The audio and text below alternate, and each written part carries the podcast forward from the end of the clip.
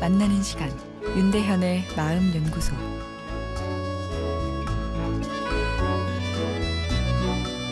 안녕하세요. 마음 연구소 윤대현입니다. 오늘은 어린 아들의 말에 상처를 받은 엄마의 사연 소개하겠습니다. 이혼 후 혼자서 자녀를 키우고 있는 직장맘입니다. 과거 그늘에서 벗어나 아이들과 즐겁게 삶을 꾸려나가고 있습니다. 아, 그런데 오늘 아빠를 만나고 들어온 아들이 하는 말에 큰 충격을 받았습니다. 초등학교 1학년 아들이 엄마가 자기를 데리고 오다가 엄마가 죽으면 어떻게 하고 묻더라고요. 그래서 그럴 땐 아빠한테 연락해야지 하고 대답을 해줬습니다.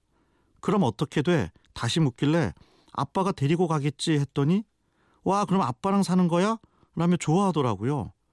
아빠와 같이 살고 싶은 마음에 그럴 수 있지만 엄마가 죽어야만 아빠랑 같이 살 수 있다고 생각하는 거 아닌가 싶어서 쓸쓸하고 허탈한 마음과 분노가 생기는 것을 느꼈습니다. 어린 자녀와 소통하는 것에 어려움을 호소하는 부모들이 많은데요. 소통이 어려운 이유는 부모들이 어른이기 때문입니다.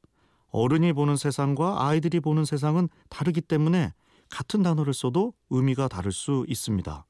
그러다 보면 오해가 발생하죠. 아, 그런데 아이들에게 어른들 눈높이에 맞춰서 이야기하라고 말하는 것은 의미가 없겠죠. 아이들이 갑자기 어른처럼 세상을 이해할 수는 없습니다. 사람이 쓰는 소통의 스타일, 내용에는 그 사람의 인생 경험이 담겨 있죠. 나이보다 10년 정도 동안인 사람도 대화를 나누다 보면 원래 나이가 보입니다. 대화에 담긴 연륜이 보이는 거죠. 그래서 자녀와 소통할 때는 어른이 자녀 수준으로 눈높이를 맞춰 주어야 합니다. 초등학교 1학년 8살 아이에게 죽음이란 단어가 주는 느낌은 어른과 다릅니다.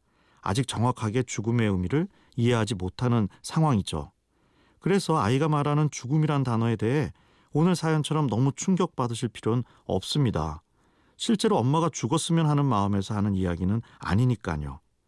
엄마가 죽으면 어떻게? 라는 아이의 말에는 아들 죽음이 뭐야? 라고 되묻는 것이 좋습니다.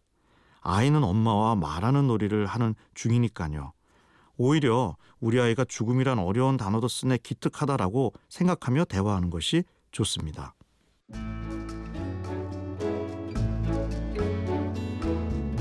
윤대현의 마음 연구소 지금까지 정신건강의학과 전문의 윤대현 교수였습니다.